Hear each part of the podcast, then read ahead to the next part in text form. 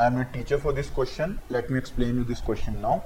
From a point P 10 centimeter away from the center of a circle, a tangent PT of length 8 centimeter is drawn. Find the radius of the circle. So question में हमसे ये कहा गया एक circle है जिसमें P कोई point है 10 centimetre away from the centre तो मतलब ये डिस्टेंस 10 सेंटीमीटर हो जाएगा from the centre O then PT is a tangent जिसकी लेंथ हमें गिवन है 8 सेंटीमीटर हमें फाइंड करना है रेडियस ऑफ़ द सर्कल यानी कि O T so given triangle में एंगल OTP ये हो जाएगा 90 डिग्री। रीजन बीइंग कि जिस पॉइंट पर रेडियस और टेंजेंट मीट होते हैं, वो एंगल 90 डिग्री बनता है। यानी कि एंगल ओ टी क्यू ये 90 डिग्री इसलिए बनेगा बिकॉज़ ओ टी एक रेडियस है पी टी टेंजेंट है।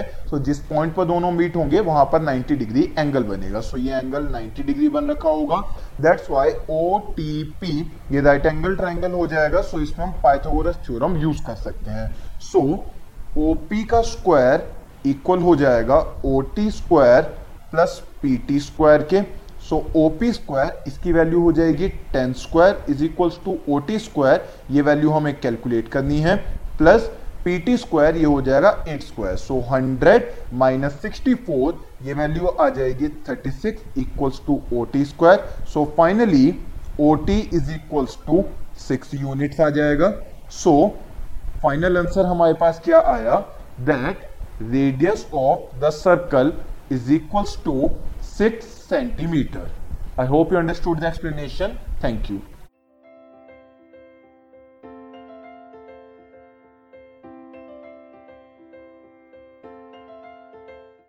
this podcast is brought you by Hubhopper and Shiksha Abhiyan अगर आपको ये पॉडकास्ट पसंद आया तो प्लीज़ लाइक शेयर और सब्सक्राइब करें और वीडियो क्लासेस के लिए शिक्षा अभियान के यूट्यूब चैनल पर जाएँ।